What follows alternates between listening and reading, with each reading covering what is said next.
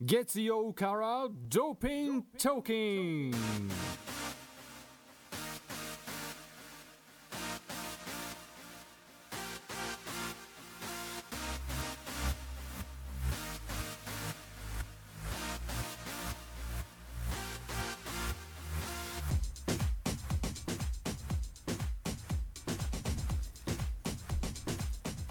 皆さんこんば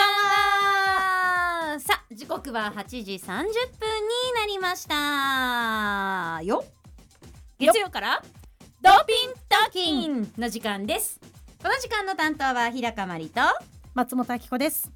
さあ第2回目の放送でしたけども、はい。でしたけれどもでしたけれ ども始まったばかりです始よま。りですはい日高さん。ですけれども、ねね。 1回目たくさん皆さんメールありがとうござあいりまがしたとうございました。いやもうねなんだろうもうね涙が出ちゃうかと思った 私全然出てない。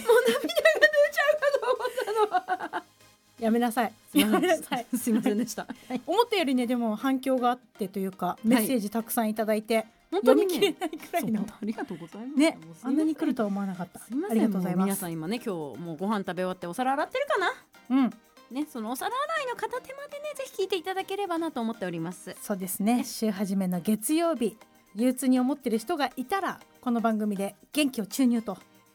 いうことで。 新たな SE ができましたけれ どもはいスポーツエンタメ健康食何でもお届けする夜のバラエティ番組でございますはい。というわけで今日もね最後までお付き合いくだそさうでい。すねはいはい、じゃあ今日のメニューをちょっとお品書きご紹介しておきましょうかね。あはいお願いいたしはまいす、今日はねマリバラタイムス。はいねこのコーナーは旬の話題について二人で紹介していきます。そしてあの日のサンドミノマリリンがとにかく美味しいものを紹介します。はいお楽しみにお楽しみに。そして Teach me Marilyn。はい今日ね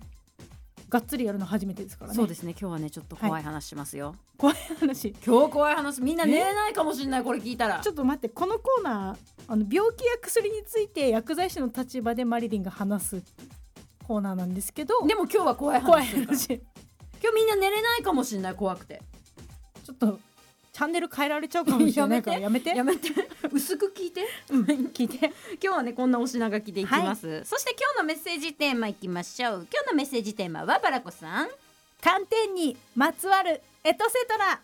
寒天食べ行こう 違うじゃ渚じゃないから、ね、渚じゃない、うんはい、今日は寒天にまつわるエトセトラなかなかねニッチなテーマですけれども難しいでし ょそうだからメッセージめっちゃ少 ないよ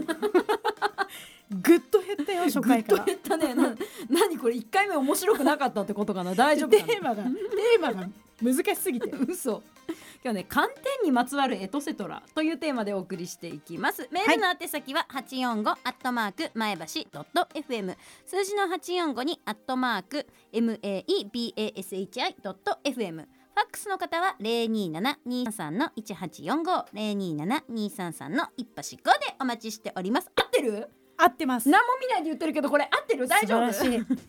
すごい経験ってすごいですね記憶ってすごいねね、7年間の刷り込みですね。染みついてるというわけでね今日も皆さんからのメッセージお待ちしています。それでは、行きましょうレッツゴー月曜からドーピントーキンこの番組はソネット株式会社ベルジ株式会社の提供でお送りします。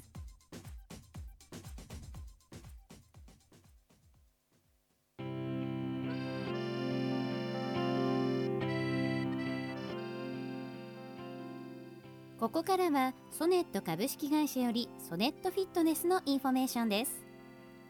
ソネットフィットネスは前橋市大友町ソネットビル2階にあるフィットネスジムです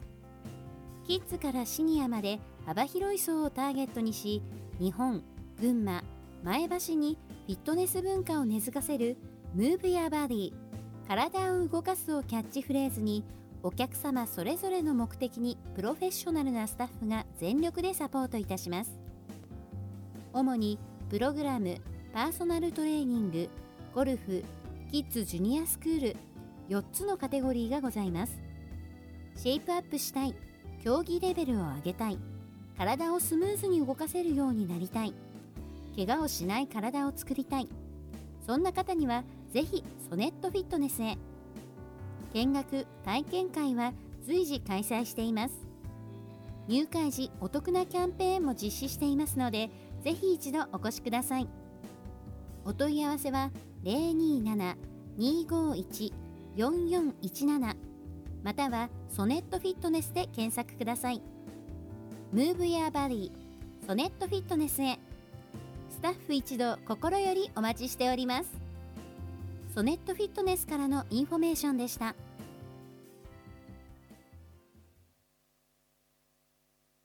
月曜からドーピングトーキング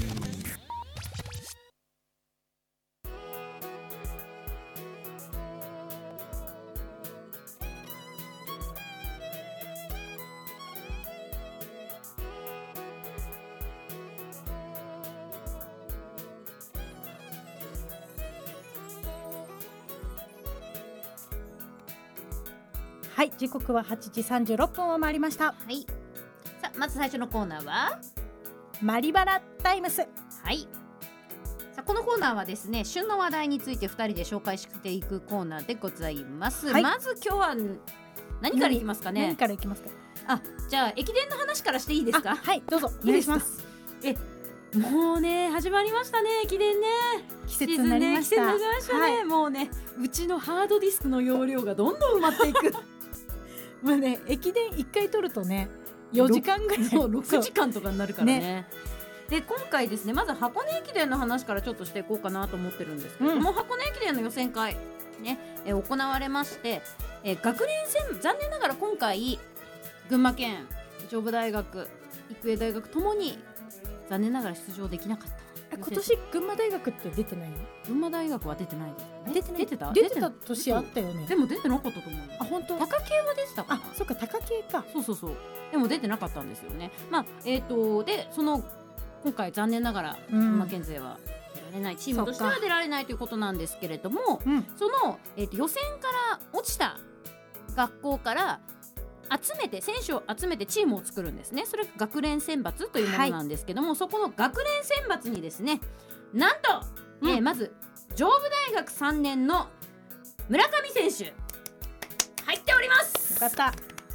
そしてですね、はいそしてもう一人入ってる入ってるんです育英大学の諸星選手3年お生えもすごい入ってます育英大学で育そう英大学って今力入れてるんですかねねえもねすごいねう来て一回来て一回この番組来てもらえませんか ね呼びましょう呼びはたいい、あの呼びた上い武大学育英大学ともに来ていただきたい、そっかそうなんですよ学連選抜に入るって、うん個人ですごいタイムがいいってことですそういうこと、だよねうんうん個人のタイムあのえっと今ね去年から変わったんだよね箱根駅伝の予選会って変わって、うんうんえっと、ハーフマラソンになったんですね、うんハーフマラソンをチームで全員ではかは走ってよ走いってドンで走るんですねでそのタイムがいい順にこの上からチームが予選会を突破していくんですけれども、まあ、この個人の方でこの良ければそっかここ学連選抜に入れ入るれるということなんですねなんでさあ何区を走るのか分かりません学連選抜は当日まで分かりませいんいね花の肉かもしれないからねそうだねね山登りかもしれないしさあどこを走るんでしょうか、ね楽しみ楽しみでございます、さあそしてバラコさんからもあそうなんですよあのね昨日今日月曜日はい昨日の日曜日に新聞載ってたんですけど、うんあの若駒杯って皆さんご存知ですかね若駒杯どういう字、若いにうん、駒形の駒あなんですけど、うんうん若駒杯っていうあの高校野球のですね1年生大会のことを群馬県では若駒杯って言うんですよ。そうなんだそうなんですよんうんなので、まあ、あの高校野球界では群馬の若駒どうだったみたいなの が普通にこう飛び交うわけですよね。若駒じゃあ若駒どうだっそう若駒ねん今回ね、あの3年ぶり5度目で県大が優勝しました。た三年ぶり五度そう目なんうんうんうん県大ってなんか毎年優勝してそうなイメージなんですけどねだってさ甲子園行くか行かないかだよねいつそもうそそうそれうぐそうらいだよねで決勝が前橋育英高校と久々に戦ったみたいですね。育英対県大、そうなんですよでこの若駒のうん何が面白いかって、うんまあ、1年生大会なので、うんまあ、みんなねまだこれから発展途上の、そうだよね、はい、これから入部したばっかのそうだ選よね手が行うから3年生になった時にまたどうなるのかっていう、ああそういうことねそうなんですよだからなんかこう突然うんねちょっと今までベスト16とかだったのにベスト4に入った高校とかがあって、うんでえどうしたのって多分知らない人はみんななったりするんですけそうど、だよね県内の人とかも、でも例えば高校野球関係者とかだとあの代でも若駒はベスト8入ってたからねとかっていう見方もあできたりするんですよ。そういうことあじゃあ箱根そうそうそう駅伝で言うとうんえっと4区とか走ってる1年生が3年後に2区走っておそうすごいとかってそういうそことねそういうことそねうあごめん駅伝に例えてくれるとわかるわうんすごいね分かりづらい一般の人からするとでもそういうことですあ そういうことじゃそなういいうことそういうこと、うんそうであともう一つ、はい21世紀枠ってご存知ですか21世紀枠ってあのはいあれだよね甲子園に行くのになんかよくわかんないけど出るやつだよ正ね解 そうそうそうですそれ何なのあの選抜の、選抜ってこう会議で決まるわけですよね、うんうんそれこそもうその名前の通り選抜なんですけど、うん選ばれるんですけど、うんそこに実力以外にもまあなんか県大会でちょっといい成績残して文武両道でちょっと進学校だったりとかすると、うんそれで21世紀枠っていうのを新たにまあだいぶ前ですけれども、うん2000年ぐらいに聞いたことあるそう21 21世紀に入ってから作ったわけですよ、でそれに毎年こう各県から推薦校っていうのが出るんですけどうんへでーさらにその地区関東とか関西とかでうん代表みたいなのが決まって、うんで選抜の時にその代表の中から日本高野連の人がこう決めるっていうそれの群馬県の代表が決まりましたどこですかそれが、えー、太田高校で太田高校はいえ太田高校ってごめん公立公立ですそう戦た戦たたかそうそうそうそうそうたたかね戦うん戦うん公立ですそう私立じゃないの私立じゃないです太田高校はね公立なんですよ、でまあ頭いい高校なので、うんタタカとかまあタカタカとか前タカとかうん県内では、そうだよまあ、ねご存知皆さんでも進学校たかってついてるとかじょってついてると大体進学校じゃんそうそうそん栃木も一緒そう、うん地元のねうん栃木も一緒、そういう感じで、うんタタカもですね文武両道ということで、えー今回決まったということなのでちょっと来年のね、えー選抜決定する会議でどうなるかわかんないんですけどねそっからさらそのに前に選ばれ選ばれるんそだうその前に関東で、まあ、ちょっと代表を勝ち取らなきゃいけないんですけどそうなんだまずそう群なんで馬県を代表して推薦してここでうん関東を推薦してここでさあどうですかっていそううそ感うじそなんうそだうそういう感じになるんですよねいやー出てほしいねそうねちなみにその太田高校って甲子園は出たことあるの甲子園ねあったと思うんですよね一回ぐらいあったかなでも最近はないですねそここ近年はないですねじゃあもう、ねえもう悲願じゃないですか悲願ですねはい OB の人とかはっていう感じでですね高校野球も、まあオフに近づいてるんですけれども、徐々にいろいろはい決まったりとかちょっとこう動きが出てきたりとかしてえ12月いっぱいかな、あのなんかこう練習試合していい期間が決まってるんですよねあそうなんだ12月の何日から2月ぐらいまでは練習試合しちゃダメとかっていう期間があるので、へーそうなんだそう見に行ける機会があったら今のうちに見といた方 がいいよそうだね練習試合 OK な時期に見といた方がいいね、はいさあそしてねメールここで一通来てます、あはいはい、ラジオネームテオドールさんからいただいてますありがとうござあいりまがすとうございます二人のリズミカルなトーク懐かしいですね駅伝の話さらにマニアックにお願いします育英大学いくつかの運動部が力入れてますよといただきましたあそうなんだありがとうございますちょっと育英大学の運動部気になるな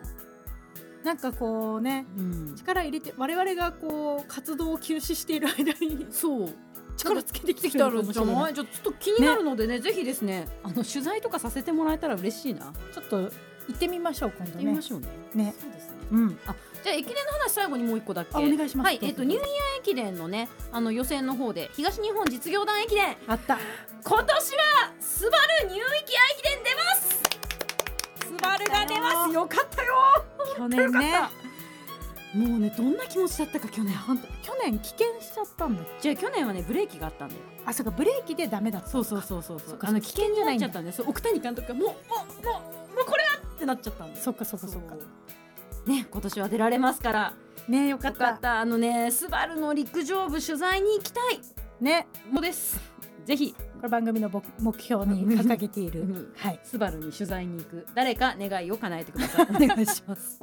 さあというわけでマリバラタイムスのコーナーでした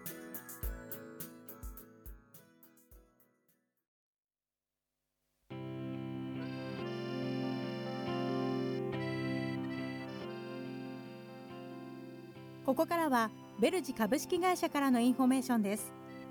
有料老人ホームを運営するベルジ株式会社では介護に関する相談を受け付けています介護で困ったどこに相談していいのかわからない一時的に介護が必要になったなど豊富な実績と50を超える関連グループのネットワークで皆様のご不安やご要望にお答えしますホームページではベルジの様子をブログで紹介していますベルジミノワで検索してくださいまたご相談はフリーダイヤル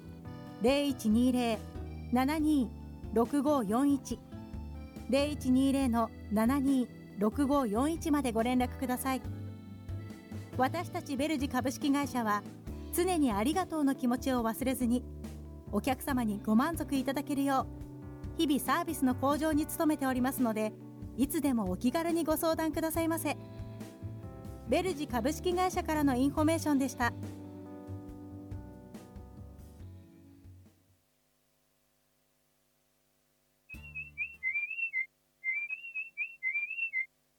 月曜からドーピングトーキング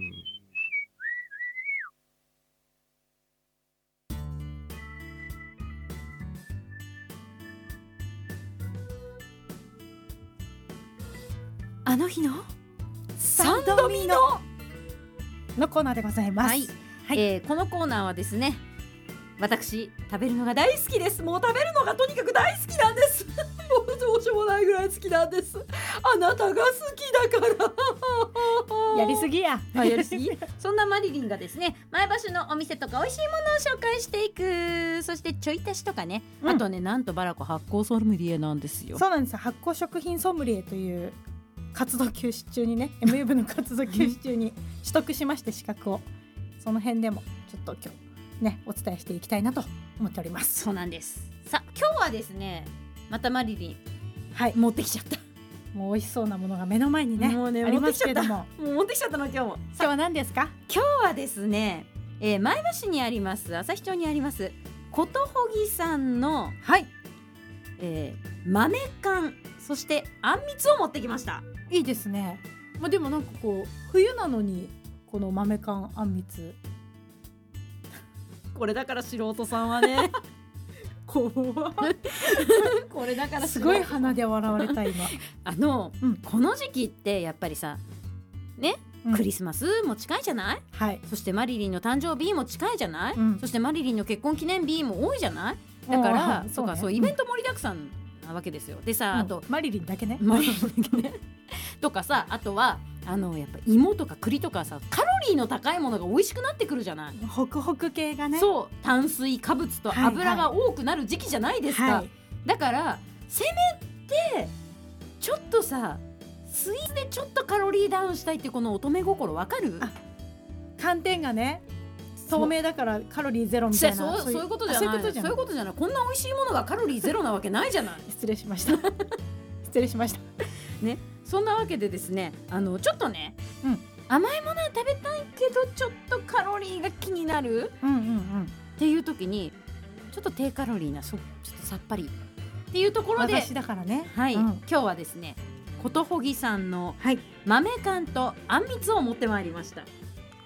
でねこれれ豆缶って豆缶のイメージってあるなんか豆缶のイメージう。んえ全然ない。全然ないあのさ、うん私やっぱちっちゃい頃に食べたのってさ、うんあの缶詰に入ってるやつあああるね。あの上と下開けるやつ、はいはいはいはい。あるあるあるでし。ょそうあれのイメージがあるんだけど、うん。もうね寒天がこのことほぎさんのね寒天はもう寒天がブリッブリブリッブリのブリッブリのブルッブル初めて聞く寒天の表現でブリッブリ。そうわかんないかな、伝わら伝わるみんなわかるかなこのね寒天の歯ごたえもしっかりしてて、あーで、あのねこうなんだろうぐにゃって言うんじゃないので、うんポロっていう感じ伝わるほうそうなんですよもういただいてますけどもすいませんポロっていう感じそうであの、うんすごくねこの食感がしっかりしててちょっと固めなんだけどもそれがまた美味しいんですよおーでその寒天プラスツー豆缶だからこの豆はいこの豆赤えんどう豆、すっごい量入ってるよねそうなのあのね寒天と豆が多分半う、うん、ぐらいなのかな結な構んかこの豆の豆量が缶すごっいてのさ普通に買ったりとか食べたりするともうちょっと豆のそ少うないイメージ豆10粒ぐらいしか入ってないじゃあんそうそうそうそうま、なんかペロペロっていくだけでしょ、うんでもねこれ違うんですよもう豆ボ豆ロボロボロって入ってるでこの豆も2日間かけて戻してる2日以上かけて戻してるのかな確かそんなうに手間暇かかってる、で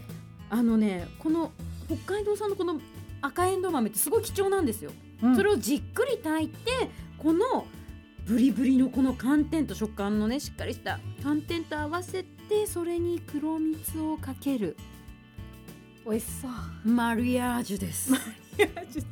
そうなんですでねこの赤えんどう豆の方は塩味がしっかり効いてるので、うんうんあのこう甘じょっぱいああいいね感じなんですよ、うんなんで結構割とさっぱりスイスイ食べられるようなそしてなんとこれ一つでねカロリーがねなんと87キロカロリーええ結構量あるけど87しかないのそうなのこれ結構量あるよね直径7センチぐらいかなで高さが、容器がね、うんあ7センチぐらいで87キロカロあいいねリーいいでしょ女子に優しい、でしょうん、でこの甘じょっぱい感じとでこの寒天もやっぱ寒天って食物繊維たっぷりですからね体にいいんですそっかよそうちょっとねお腹の調子腸が活気になる方とか、はいはいね、腸が気になる方にはぜひねねこれはおすすめなんですよ、えー、ブリッブリなブリブリですすごい美寒天味しいのこれ、うん本当美味しいのでえっとねもちろんことほぎさん旭町のカフェももちろんそうなんですけども、あとあのフレッセイさんとかそういうとこでもあでも売ってるので買えますクヤシードさんの方でも買えますのでぜひですね皆さんあのこちらね試してみていただきたいと思います、あとあんみつもあるんですよねそうなんですで、うんあんみつはこの寒天プラスもちろん豆も入ってるんですけども、上にですねえっとあんずか栗あとねあんことお餅が入ってるんですよ、お餅がさ今目の前にあるんだけどこうスプーンで触るとなんかもうブブニョンって柔らかい そうそうもうちょっと綺麗な綺麗な表ブニ現しョンっていうかなんかブニョンって感じのそうなんですだから普通こういうのに乗ってるのって白玉じゃないあそうだねそうえじゃそうなだくてお餅なのえー、あそうなんだそうだからまたこれも食感が面白くてでまたこのね黒蜜が甘すぎなくてちょうどいいのよ、うーんえこれもじゃあマリアージマリアージュでュすマリアージぜひですねこれ皆さんね食べていただきたいちょっとねあのまあ今ねュブリだでしょうん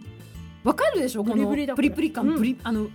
ルンっていうかブリブリブリっていう感じこれは食べないとわかんないねそうぜひですねこれ食べていただきたいと召し上がっていただきたいと思います、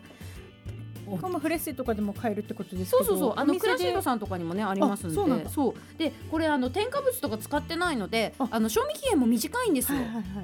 なのでねあの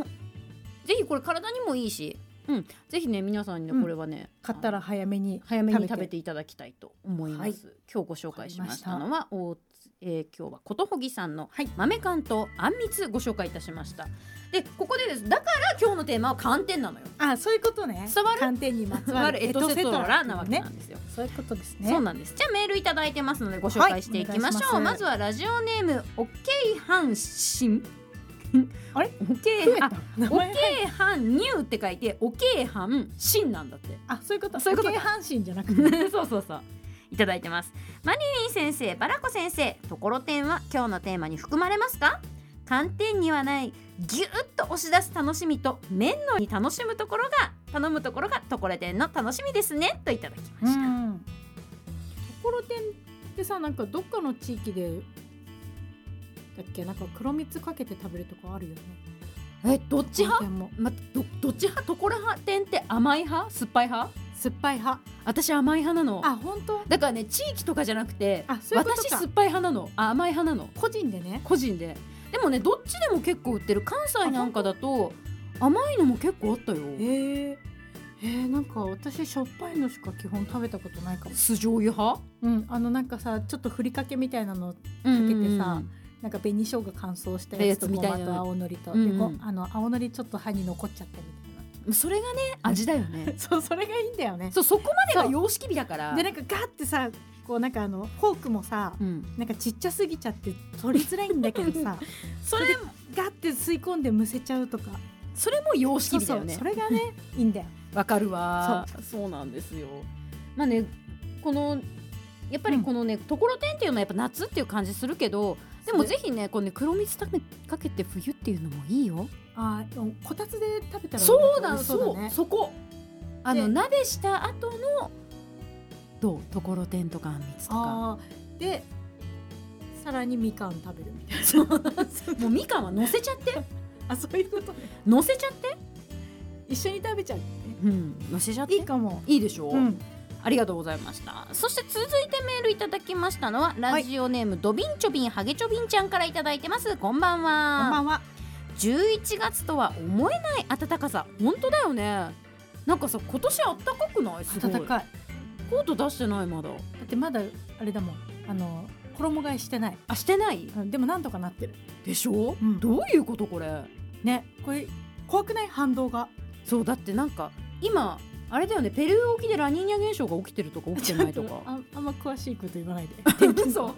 ラニーニャ現象ねなんか聞くけどうん1月とかにその反動で寒くなるのが怖いそうなんですよ、うんそのラニーニャ現象が起きてる時ってあの雪とかが多いって言われてるんだよねあとあー寒くなるってうんだからちょっと今年はね心配かななんて思ってます、えエルニーニョはまた違うのエルニーニョってどこだっけなちょっと待ってねラニーニャとねエルニーニャってまたちょっと違うんだよねちょっとち違うょのっかと違うんだよねでもなんかそれがさ起きるとなんかうんね暑くなったり寒くなったり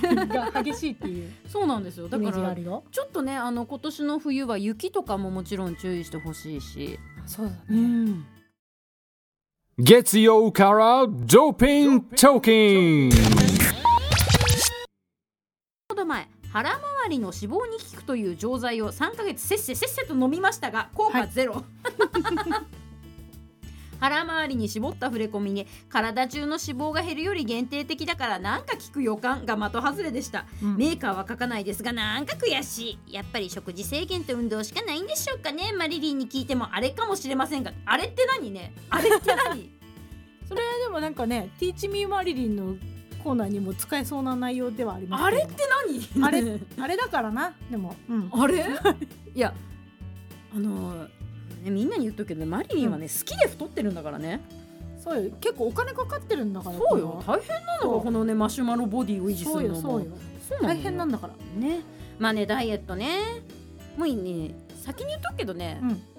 う11月はご飯が美味しすぎて無理新米が美味しいからねねそそううよよ新新米米も美味しいそうなしのさよそうなのよ芋がね本当に美味しい時期よでねこのことほぎさんの焼き芋すごい美味しいよそう小峠さんってそうなんだよねそう焼き芋もね焼き芋今日買ってきちゃったそうそうそうあ買ってきたんだ買これ持ってこなかったけど買ってきちゃったすごい美味しかったってきてほしかっ ごめん大 丈夫いいのかなこんなコーナーでたざっくりざっくり でございますはいありがとうございますありがとうございますというわけであの日のサンドミノのコーナーでした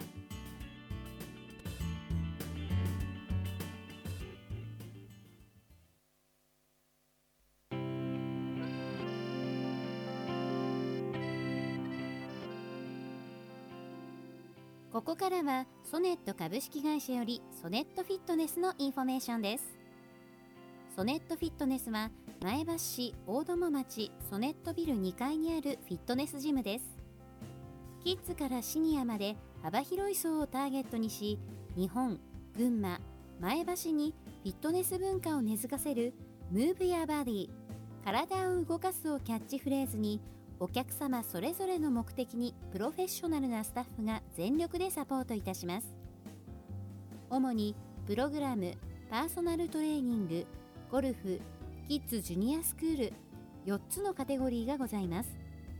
シェイプアップしたい競技レベルを上げたい体をスムーズに動かせるようになりたい怪我をしない体を作りたいそんな方にはぜひソネットフィットネスへ見学体験会は随時開催しています入会時お得なキャンペーンも実施していますのでぜひ一度お越しくださいお問い合わせは027-251-4417またはソネットフィットネスで検索くださいムーブやバディソネットフィットネスへスタッフ一同心よりお待ちしておりますソネットフィットネスからのインフォメーションでした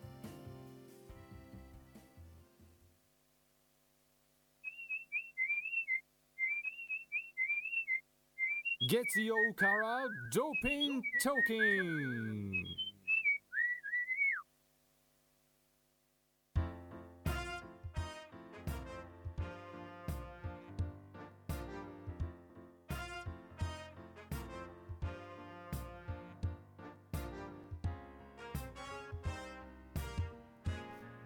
ティーチミーマーリンのコーナーですいい発音だねありがとうございます はいさあこのコーナーはですね健康のこととかはいね薬のこととかなんかそんなんを一応ね薬剤師の免許も持ってるマリリ一ン応が一応本業ね一応ね、うん持ってるマリリンがね今日は紹介しいつも紹介していくコーナーなんですけど、はい今日はね怖い話しますやめて薬で怖い話いや怖い話ですよいいですかはい覚悟はいいかそこの女 子大丈夫今日塩持ってきたからじあの塩とかそういう話じゃないんだな今日は すいませんあのね実は、うんまあ、マリリンですねご存知の通り結婚して、まあ、もうすぐ5年うんなんですよ、あもう五年も経つそうなののか5年目に入るんかな、うん、ですけれどもはい実はですね、うん1年前までうんマリリンね旦那の息の根を止めてたっていうどういうこと怖い怖い怖い怖い怖い怖いでえ怖いうんっていう話なんですけえども怖いんだけどあのうちの夫がね、まあ、ちゅうちゃんっていうすごい可愛らしいはいはいはいちょっとねことなんですけどももう人の良さがにじみ出てますそうなんですよ、はいでもうねそのちゅうちゃんのいびきがすごかったのうんうんうんこう、まあ、同じ部屋で寝てるとすごいのいびきが、だからうるさくて寝れないわけよゴーっていう感じうそうゴーブヒっていうのねブヒってなんだろうっていつも思ってんだけどななんでそこで豚出てきちゃうんかなっていつも思ってたんだけどね、でそのいびきがひどくてででもある日ある法則を発発見したんですよはいはいはいなんか横向いてるとうるさくて、うんで上向いて寝てる時は静かなのいびきが、あうーんだから夜中にいびきで起きた時はひっくり返してたのあ上向き上向くようにねそうそうそうんんひっくり返したのねでもさいびきってよく横向いて寝るといいとかって言うじゃんだけどうちのちゅうちゃんの場合、逆ででこれでね横向いて寝てるとうるさいかゴーらってなるんだそうだからひっくり返してたのね、うんうん夜な夜な結構結構な頻度でひっくり返してたんですよ結構な頻度で上も浮かせてたってことねそうそうそううんね、そしたらまあでもここまでうるさいのは何かあると思って一回病院行ってみんって言って病院に行かせたんですなんか今そういう外来みたいなの結構うんですよちゃんとあるんだよそねうなんです、まあ、睡眠時無呼吸症候群っていうんううんいびきかく人ってこの可能性があるっていうふうに言われてるからはいあのちょっと病院行ってきなよって言ってで病院行かせたんですねそしたら検査して、うんでなんかねこうなんて言うんだろうこう酸素マスクみたいなのをつけながらでお腹にベルトを巻いてどんな姿勢の時に息がちゃんとできてるかとかっっていうのを調べる検査があるんですよそういう検査なんだだからそれをつけて寝るだけっていう検査なんだけどもねお家ではいはいはい、できるんですねでそれをやってみたんですよそしたらお医者さんもさ「いやいびきって鼻がどうせ原因でしょ鼻炎だからでしょ」みたいな感じだったんですけど、うん結果見たら一晩で46回息止まってたんですよ怖いよ46回46回結構な頻度じゃないのそしたら重症重症なんだ重症って言われましたえそれってさ何回までが軽症とかって決まりがあるのかかななちょっとごめんなさいそこまでではもね46回は相当だよねそうなんですよ一晩で46回止まっててでそれでねその機械をつけてどのこの体の位置体位の時に、うんうんあの息が止まってるかっていうのを調べたら上向いて寝てる時だったんですちょっと 殺しかけてるじゃないですそかうなんですよだからいびきがうるさいと思ってよかれと思ってひっくり返したのは全部私旦那の息を止めてたんですえじゃあ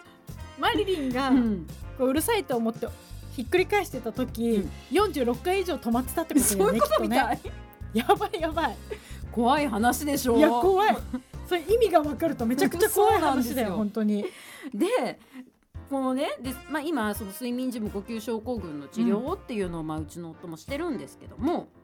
なんかあれでしょこういうなんかそうってやってつけるんでしょそうあのね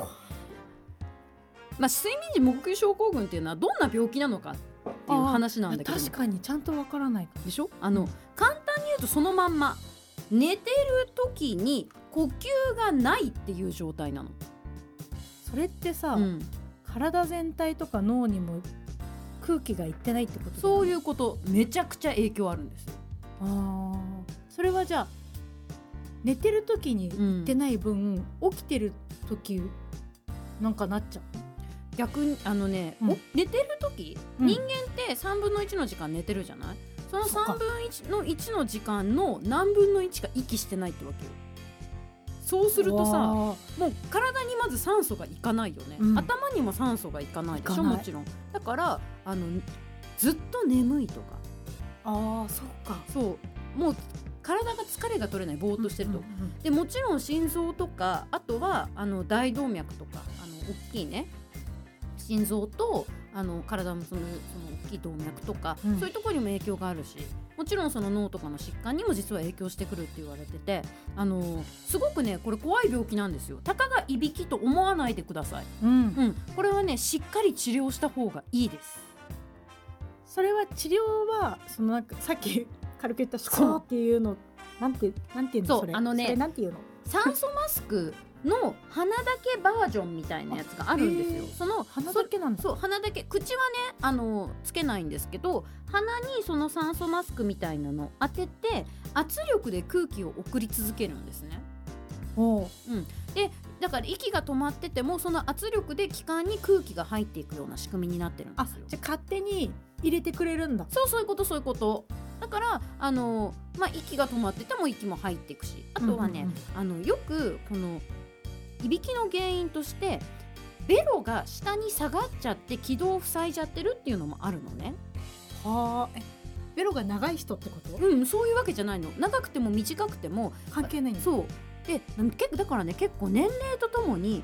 60代になって女性がいきなりいびきをかくようになったとかっていうのはこれが原因が多いの。ベロを支える筋肉っていうのが衰えちゃって寝てる時にベロを浮かしておくことができなくて喉に詰まっちゃうようなイメージつっかえちゃうようなカレーが関係してくるそうなんだです筋肉が支えられなくなっちゃうかうら、んうんうんうんだからあのそういうのでいびきになる人もいるしうんその軌道をこの入れてあげるためにこの機械を使って空気を入れていくっていう治療になるのね、うん無呼吸症候群っていうのは。で、あのーただそれだけなんですよ薬も何もないのえそれだけなんだそれだけえ例えばじゃあ、うんいびきをかかないよううんにするとかっていうのは指導があったりするんあのね不思議なんだけどねそれ使ってるといびきかかないんだよねそうなのそうなのそれも不思議だからあの本当にね旦那さんとか家族まあ、旦那さんにはかかりか限らないですけども、あの家族でいびきかくっていう人がいたら一回検査してみるといいかもしれませんうんうん特にこういう心配になるやつねうんってやつ、ううんん途中で息が止まっちゃうようないびきっていうのは一回ね病院で検査してみるといいかなと思いますよ、うんうん、でそれをやることにその治療することによって家族も眠れるから、そうだね、うん、うるさくないしねそうなんですよなんで今ね、うんほんと全然気にならないその夫のいびきっていうのもえそのさシュコーっていう音はしないするけどでもそんないびきに比べたら全然あーなんかその私の周りにも、うん無呼吸症候群って診断されて、うんあのシュコーってやつ使ってる人いるけど、うん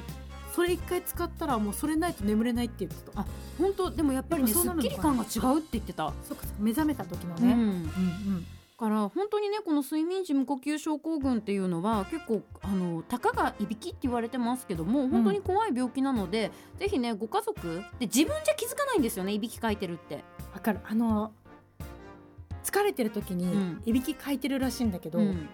それはやっぱ言われないとわからないしでしょなんか大学生の時に授業で寝すぎていびきかいてた時あったら しくて、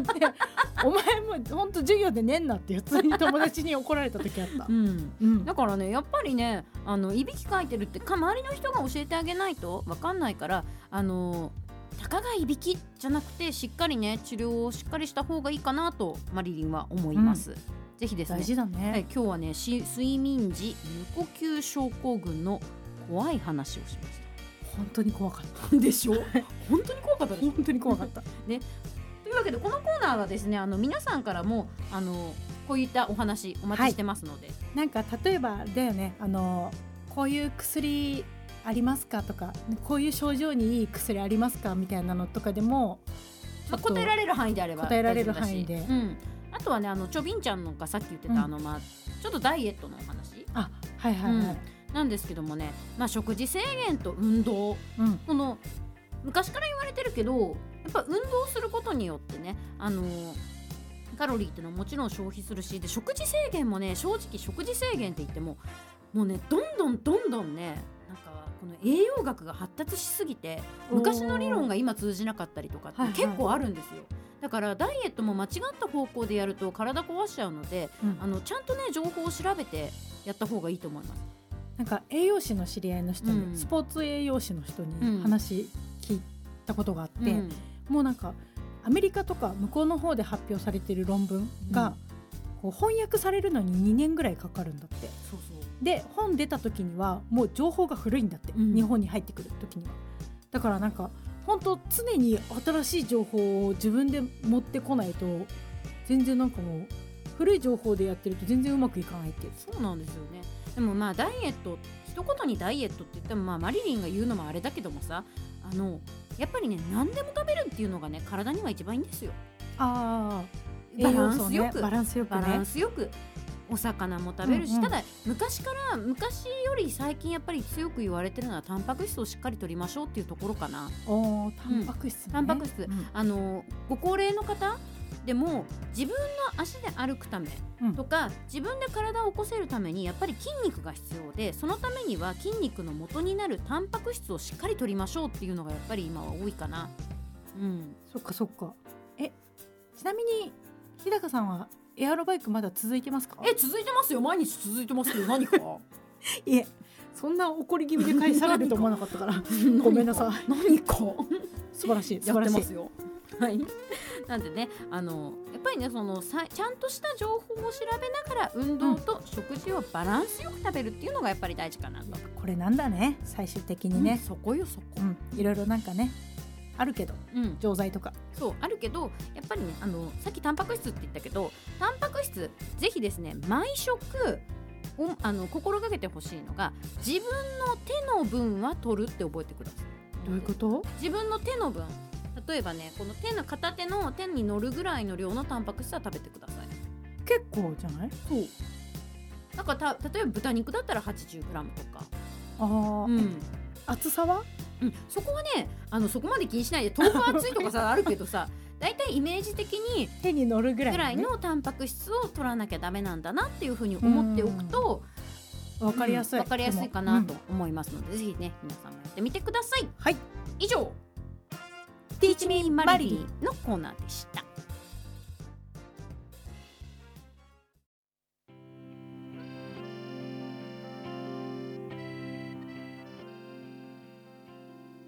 ここからはベルジ株式会社からのインフォメーションです有料老人ホームを運営するベルジ株式会社では介護に関する相談を受け付けています介護で困ったどこに相談していいのかわからない一時的に介護が必要になったなど豊富な実績と50を超える関連グループのネットワークで皆様のご不安やご要望にお応えしますホームページではベルジの様子をブログで紹介していますベルジミノワで検索してくださいまたご相談はフリーダイヤル0120-726541 0120-726541までご連絡ください私たちベルジ株式会社は常にありがとうの気持ちを忘れずにお客様にご満足いただけるよう日々サービスの向上に努めておりますのでいつでもお気軽にご相談くださいませ。ベルジ株式会社からのインフォメーションでした。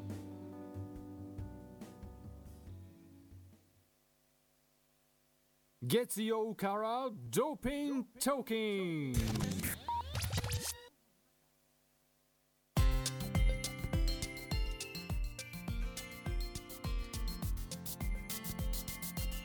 時時刻は9時22分を回っていますはい寒天がね美味しくてもうねずっ曲のと食べてるよもう二人でさもう番組中に食べ終わっちゃったねおつ やさんブリッブリで美味しかった美味しかったでしょはいわこれ本当食べてください 皆さんブリブリの意味が食べたらわかるかりますさあ というわけでねもうエンディングトークの時間けれども、はいここでね早いな一つねちょっと話題が一個ありましてですね、うんはいはいえー山田スポーツスペシャル第36回東日本女子駅伝なんですけれどもなんとなんと群馬県が優勝しましたよ何それ知らなかったでしょうんこれね東日本女子駅伝ってですねえー昨日福島県福島市で行われたんですけどもほうあのねこれ中学生からこう社会人までがうんこうんううん助けをつないでいく、あの2月にやってるあの男子の都道府県駅伝の女子版みたいな感じ伝わわかりやすいるこれ伝 わる伝わるよううんん、なんですよなんであのそれでなんと群馬県が6大会ぶり4度目の優勝をしました待って6大会ぶりって私初めてこの大会知ったけどそんなに長くやってる大会だって第36回ですからそっかうん、ただごめんなさいあの私たち駅伝マニアと言っている私たちもごめんなさいノーマークで申し訳ありませ失ん格ですね駅伝ファンそうです失ね格ですよごめこんれなはさい。はい、六えー六大会ぶりに優勝42.195キロを9区間たすきでつないでいく大会なんですけども、うん群馬は1区の岡本晴美が区間新、そしてすごいね8区の、えー小泉佐奈が区間賞。の走りを見せましたそして最終9区ではトップと38秒差を3位でたすきを受け取った拓殖大学の不破選手が茨城と千葉を抜き去って逆転すごい優勝でございます素晴やっぱりさ駅伝ってさ区間新と区間賞が一人か二人出ると勝てるんだよねねらねえでもやっぱその最後のすごいねなアンカーで抜いたっつうのもすごいドラマチックねねねすごいすごい素晴らしい、うんそう見逃したわなんですよねで今回ね群馬なんですけども、まあ、山田ホールディングスから4選手がエントリー、おお、はい、そして大学生はインカレで 500m 優勝してる不破選手そして、えっ、とね女子、うんえ常盤高校もね中学生も伊勢崎4中小泉選えー、伊勢崎四中なの手ねねノーマークでなすんか駅伝とかさ長距離って群馬だと中野城のイメージが古いのかな、これなん私かどっちかっていうと、うんあのあそこ富士見のイメージああそうねね富士見は何でもスポーツ強いイメー ジね足腰がやっぱ違うからね標高高いからねねちょっとねというわけでね お送りしましたさて最後ねメール一通いただいてますのでね酒太郎ちゃんからいただいておりますおーテーマもう寝がてるでしょごめんなさい うんもう寝てるってでテーマが分からずどこにいつ出るんでしょうあのねテーマはですねなんとなく番組の最後かあと番組公式インスタグラムで発表しています、はいしております土曜日は昼間こせんちゃんのガレージセールの後近くの美人さんがいるビストラでワインホップ夜はこせんちゃんの主治医の同級生の医者とオリオン通りのとんかつ屋で飲んでその後一人でユニット2で飲んでましたとさて挨拶代わりに謎かけマリリンとかけて元日テレの福澤アナと解くその心は、ジャストミートああそういうことかバラコとかけて梅とと梅とコンビと解く、はいその心はウグイスですおとおお粗末様でしたといただきま した感心して終わるっていう感心しておー酒さんありがとうございさますがですしたありがとうございます寒天は食べない酒のあてにならないからね 以上寝るといただきましたありがとうございますそんなことないよ寒天だって美味しいよそうだよそうだよねぜひね いやいいよこの時期さやっぱ食べ過ぎちゃうからさねリセットだね、うん、やっぱ飲み会とかもどんどん皆さうんんうんやってる人もね増えてきたかななんて思いますけども、確かにうんなんでカロねぜひですねちょっと寒天でリセットなんてのもいいかななんて思いでますすね、うんうん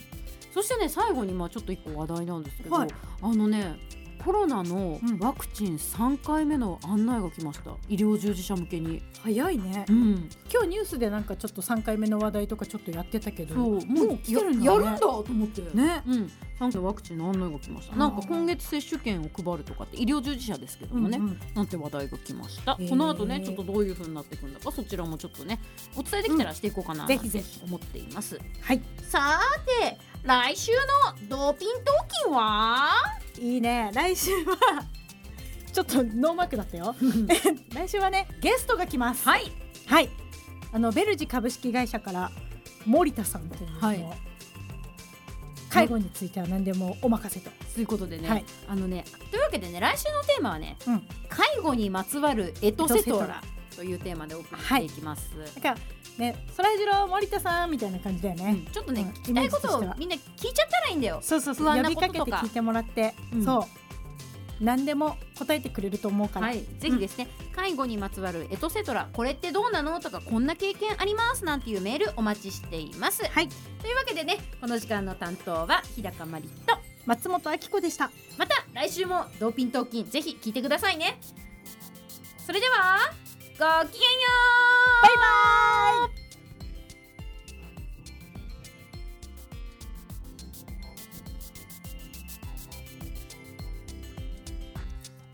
月曜からドーピントーキンこの番組はソネット株式会社ベルジ株式会社の提供でお送りしました。